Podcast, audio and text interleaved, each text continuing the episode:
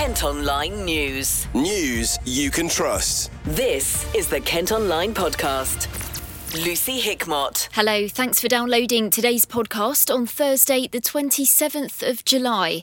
We start with a devastating story of two women who died from infections caused by the herpes virus following C sections at two hospitals in East Kent. Kimberley Sampson from Whitstable and Samantha Mulcahy from Hawkinge passed away in 2018 at the QEQM in Margate and Ashford's William Harvey. They were operated on by the same surgeons six weeks apart. Five years later, an inquest into their deaths has just finished, and the coroner is going to make a ruling to prevent similar tragedies in future. She also previously said the women should have been treated sooner. Samantha's mum Nicola's given a statement outside County Hall in Maidstone. We will always believe that Kimberley and Sam died due to contracting this virus in hospital and have no reason to think otherwise, due to the trust not being forthcoming when asked about a connection to the two deaths five year, years ago and their constant refusal to answer our questions. The simple sh- solution should have been to test staff, but that didn't happen. Neither Yvette, Kim's mum, or myself feel we are able to leave this here and will continue to fight for the truth for Sam and Kim. This is definitely a matter of public interest and has become quite apparent over the last decade of the massive failings in the maternity services in the East Kent Trust like I said before, as a family, now that we've had this final um, day at the inquest, I think we will have to talk about it. But um, I think, you know, the possibility of a judicial review this last five years, we haven't even been able to move forward because we're constantly stuck. And I feel like today I, I've got to decide whether I can actually say goodbye to her or whether we continue to fight. And I, and I feel we need to continue fighting because this inquest has given us no answers at all. It scares me to think that someone else, any other family, has got to go through what we've been through. It's the most horrendous experience. And I can tell you, you know, our mental health has been affected just as much as any member of the staff in that hospital. It comes amid confirmation East Kent will not be getting a new hospital after a bid for funding was unsuccessful. The Trust wanted £460 million but has failed to make a government shortlist. Ken Rogers is chairman of campaign group Concern for Health in East Kent. He's been telling Kent Online's Nicola Everett how he felt when he heard the news. Angry, of course. Um, I, I, I suppose not surprised after the, uh, the, the things have happened over the few months. Uh, but I'm angry because it's taken so long to get to that point. There's been so many people involved, so many hours, and believe me, we started this in 1996. So I'm angry, and I am sorry for the people of East Kent, and for of course East Kent hospitals that are going to be left in somewhat of a dire now. What would the funding have meant? What would a super hospital have done for that part of the county? Well, the, funding would have had two options. So it would have had one, uh, an option one, which would have, would have kept um, all three hospitals, but it would have kept the main areas of William Harvey and of the QEQM, with Canterbury playing a part. Uh, the other option would be to build a new super hospital in Canterbury uh, in conjunction with Quinn Estates that would have given a, a big hospital so we could centralize services there.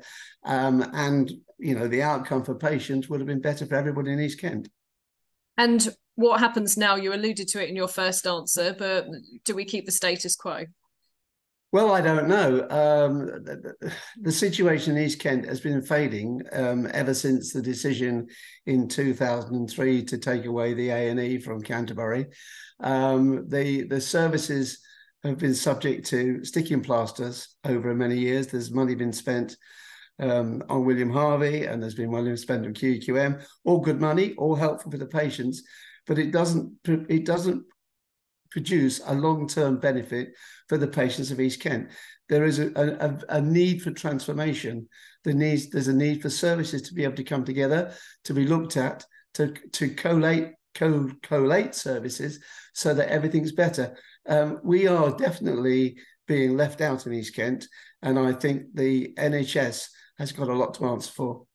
We do hear regularly um, a lot of bad news about what's going on in East Kent, but are, are there some good bits? I mean, are there any bits of the healthcare system there that you think are working well? You mentioned there about the the stroke centre, but I mean, how how concerned are you about services in East Kent generally? I'm, I'm concerned, but I have to say thank you to them. They've kept me alive um, through all my cancer problems years ago.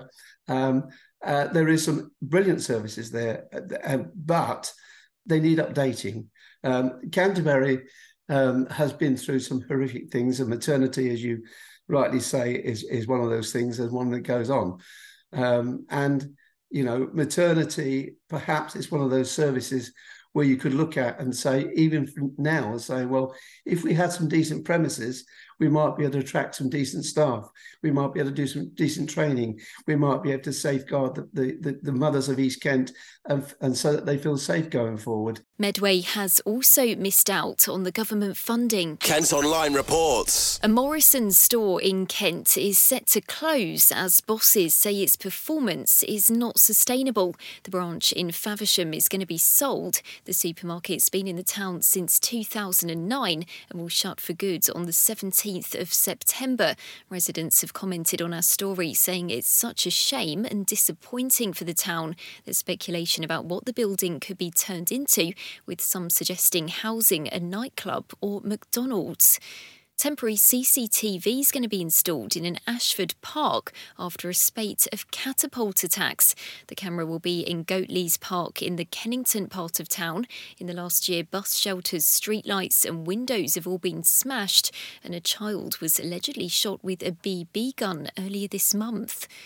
The MP for Chatham and Aylesford is starting her journey to climb Mount Kilimanjaro for charity today. Tracey Crouch is hoping to raise £150,000 for Breast Cancer Kent.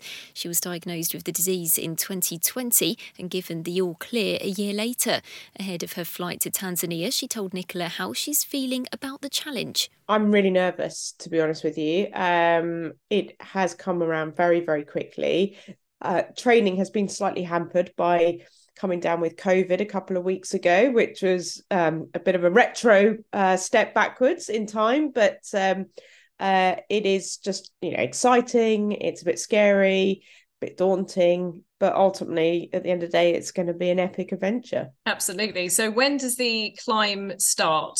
Talk us through the next few days. It's quite a long journey to get there. Uh, we're going via doha uh, and then we have a connecting flight to kilimanjaro. We land quite early uh, in the morning um, so we have a, a, day to sort of kind of settle down at base camp have some instructions and everything else. And then i think looking at the itinerary which i've read about a thousand times but i think that we then set off uh, on saturday morning and um, we we wake our way to the first camp before we start the climb properly after that. And how long roughly do you think the climb will take? Have you got an aim in mind as to how long you want it to take, or are we just going to take it quite quite steady? So we're doing a, a guided route. Uh, we're doing a northern route, which is a fairly new route actually, out of all the routes for Kilimanjaro. It's a slightly longer uh, route in in terms of timing. Uh, eh, so we think it's about eight days uh, up and down. And that's because the slower you do it, the more likely you are to succeed. So you can climb Kilimanjaro with guides in about four days, but the success rate is is quite low because of the altitude sickness. Whereas if you take it longer, you acclimatize better, and therefore your success rate is much higher, much more likely. Have you been able to do anything to kind of prepare yourself for that element of it? Um, not really. I I mean, listeners might remember that about 10 years ago, I did um, Cotopaxi, which is a active volcano in Ecuador in aid of um, injured soldiers. Now, I didn't quite summit uh, that, but uh, certainly got up very high. I think it was about um, 5,500 meters that I got up, and Kilimanjaro is about 5,895 meters. Um, but it is all about how your body relax, uh, reacts to the depleting oxygen sources. And there is no real preparation for that. You can be fit, and, and obviously, I try to keep myself fit and healthy, but uh, it doesn't really matter when you're out there because um, some people who are super fit suffer from altitude sickness and those who are not fit don't. So um, it is really about how your body sort of kind of re- responds while you're out on the mountain. So the key to it is taking it slowly.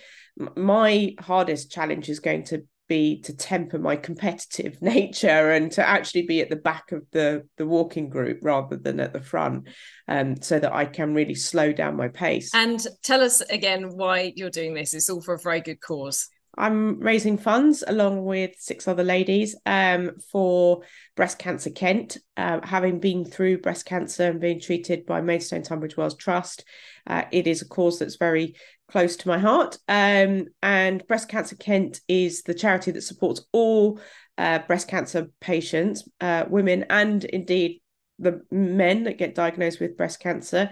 Um, through their journey. Um, and the charity has asked us to raise some funds for a particular piece of equipment called a Faxitron, which is something that they will use in pathology to help speed up the process that ensures that patients get treated quickly uh, and can get on to the next part of the, their journey, whether that is the treatment part or indeed the afterlife. Um, and uh, so then that's the bit that I'm on now.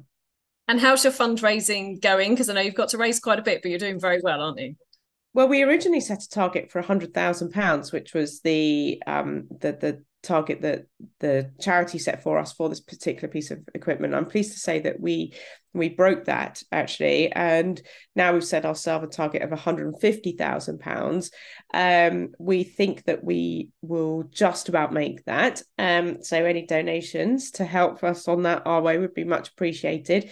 Um, but um, it's just an amazing course, and I, and I'm pleased to say that actually one of the ladies that is climbing with us is the um, the head of the breast cancer unit uh, at Maidstone and Tunbridge Wells, and she's joining us on the climb as well. They've got a fundraising page online if you want to donate. Kent Online reports. In other news, cinema goers in Maidstone say they were left in shock after two women got into a fight during the Barbie movie. They pushed each other and one of them was slapped in the face at the Odeon at the weekend. The movie was stopped and customers were given a refund. A 16 year old boy has been arrested after reports of a child being approached by a person in an Ashford park. Police were told the little girl was held by the arms by someone who took pictures of her on Tuesday afternoon. The child's mum managed to lead her away. A rare bird that's been extinct in Kent for more than two centuries has been reintroduced in Dover. The red billed chough is part of the crow family. A group's been released near the famous White Cliffs as part of a conservation project. Paul Hadaway is from the Kent Wildlife Trust. We're, you know, in an undisclosed location very near to Dover. Um, behind me is, is, part of the reason why we're doing this project. We're standing on the, the chalk cliffs here. Um, this chalk grassland habitat is habitat that was once home to chough. They're, they're flying over our heads at the moment. Um, chough were driven out of this area through through persecution and loss of habitat probably about 200 years ago. But actually, the restoration of this type of habitat, the work that Kent Wildlife Trust and others, the National Trust, White Cliffs Countryside Partnership, and many others involved in this project have done over the last 40 years has taken us to the point where this habitat is restored sufficiently for us to actually begin to think about putting these birds back out and then in turn those birds will lead the next 30 40 years of, of, kind of emphasis on this project whether it's working with farmers and landowners doing other conservation grazing projects and restoration in this area. So they're what we call flagship species. You know they stand for all of this work that we've done and they're the figureheads for the work going forward the bird has a strong connection to our county. Here's Laura Gardner from the Wildwood Trust. So, the red-billed chough is a fantastically iconic and charismatic species. It's actually depicted on the Canterbury coat of arms, so there's a strong cultural and um, historic connection to Kent with the species. Getting the habitat right for species reintroduction is really, really crucial, and this is where dovetailing our skill sets has really been so powerful. So habitat managers at Kent Wildlife Trust and having the, the breeding program at Wildwood means that there is um, lots of habitat restoration work going on and has been for a number of years, along with another whole host of other conservation partners, that makes the restoration of this species into that landscape feasible. The red-billed chough chicks were raised at the Wildwood site near Canterbury before being released. Mark Haben is also from the charity. It's really important. It's a bird that is synonymous with, with this county. It's Kent's panda, if you like. It's, it's a bird that was here once, it's not been doing so well. We know the landscape and the habitat are appropriate for, um, and for various reasons they, they were wiped out across Kent. Um, but sheep farming, um, they're very dependent on that, where the sheep will crop the grass very short, allowing the birds with those lovely orange curved beaks to probe into the soil um, for all kinds of different invertebrates. They're, they're, actually really a farmer's friend, this bird, because they do they consume an awful lot of agricultural pests. Liz Corrie from the Wildwood Trust has also been at the release site and says the birds have been trained with whistle recall so they can come back to the aviary for food and shelter. So when we let these birds go, we're not just doing a hard release where they're they're off and that's it now. bye bye. We want to make sure that we provide them enough support as possible in those early stages, uh, and that will help us monitor any of them. If they happen to go off course, we can go looking for them, provide them supplemental feed, and make sure they're fine. But in the long term, it's also telling us about how they're using the habitat here in Kent and where they're going to be going. We have suitable habitat to a certain extent. The release site has been chosen because of the grazed land here and its proximity to the White Cliffs. There are lots of areas where Kent Wildlife Trust have also been working and, and other NGOs in, in terms of habitat restoration. But we still don't know exactly what these choughs will be looking for. Um, Dover has many other things to offer a chough, like Dover Castle, for example. Um, you know, it's a nice high structure for them to be looking out for and, and sitting on and maybe even roosting in. Uh, the White Cliffs themselves, it's not just about the cliff face, it's the fact that there are smuggler caves in there, um, and who knows whether they'll want to investigate those. So it'll be quite interesting to see where the birds go and how that informs not just um, well our, our, future releases because this is going to be a five to seven year project of releasing birds each year, but also in the long term.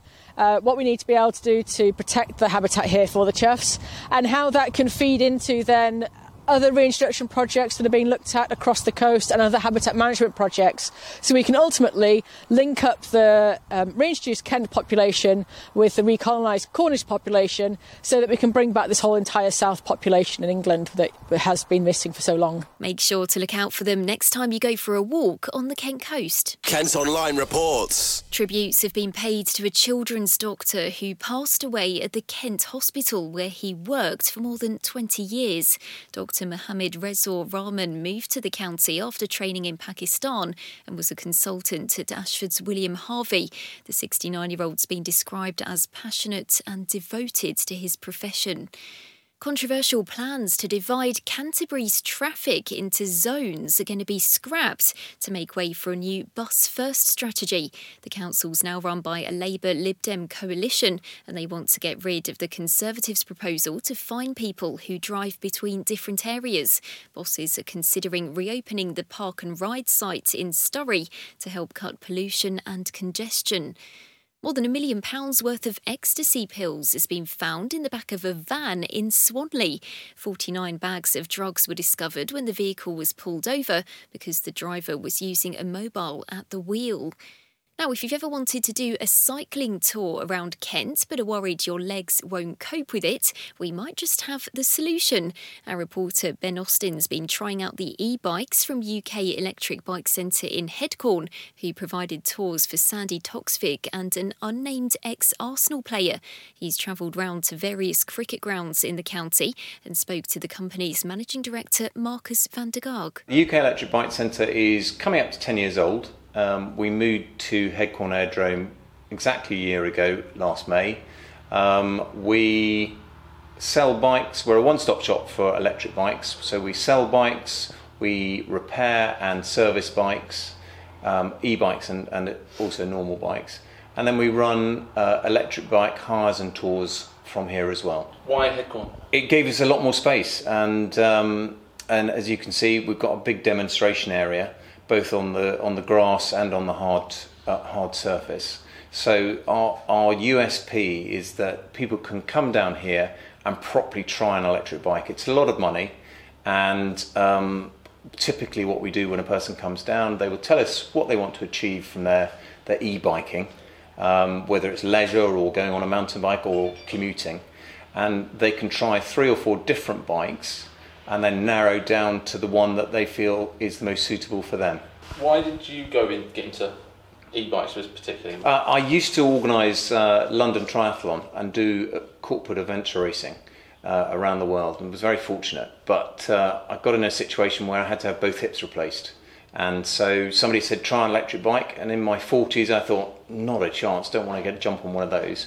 But actually did and thought, what a fantastic thing. And they've developed a lot over the last 10 years and got better and better. You can read more about Ben's experience in his story on the website. Kent Online News. Research by Canterbury Christchurch University has found exercises like wall sits and planks are best for reducing blood pressure. Scientists have looked at 270 studies and say engaging muscles without moving too much produces the biggest results. Villagers are toasting the success of an inflatable pub in All Hallows. The Heir of the Dog was set up after the only local in the area closed down and residents were no longer able to use the bar at a nearby holiday camp. It's hoped the pop up boozer can become a permanent fixture in future. A Kent student's gone viral because of his incredibly long name. Bolawatifi, Olawasamilori, Olawadamilola, Oyan Kunle, Ayan Fea Olowa, Emmanuel Michael Oladeli. Baloo, as he's also known, picked up his computer science degree from the Uni of Kent. Fair play to maths professor Ben Kosh, who read out the 38 syllable showstopper during a graduation ceremony at Canterbury Cathedral. And Emily Sandé's been filming a new music video on Sheppey. She was spotted in Leysdown on Tuesday evening. It's not the first time the island's been used. Robbie Williams filmed there back in 2016. That's all from us today. Thanks ever so much for listening. Don't forget you can follow us on Facebook, Twitter, Instagram, TikTok, and Threads. You can also get details on the top stories direct to your email each morning via the briefing. To sign up, just head to kentonline.co.uk. News you can trust. This is the Kent Online Podcast.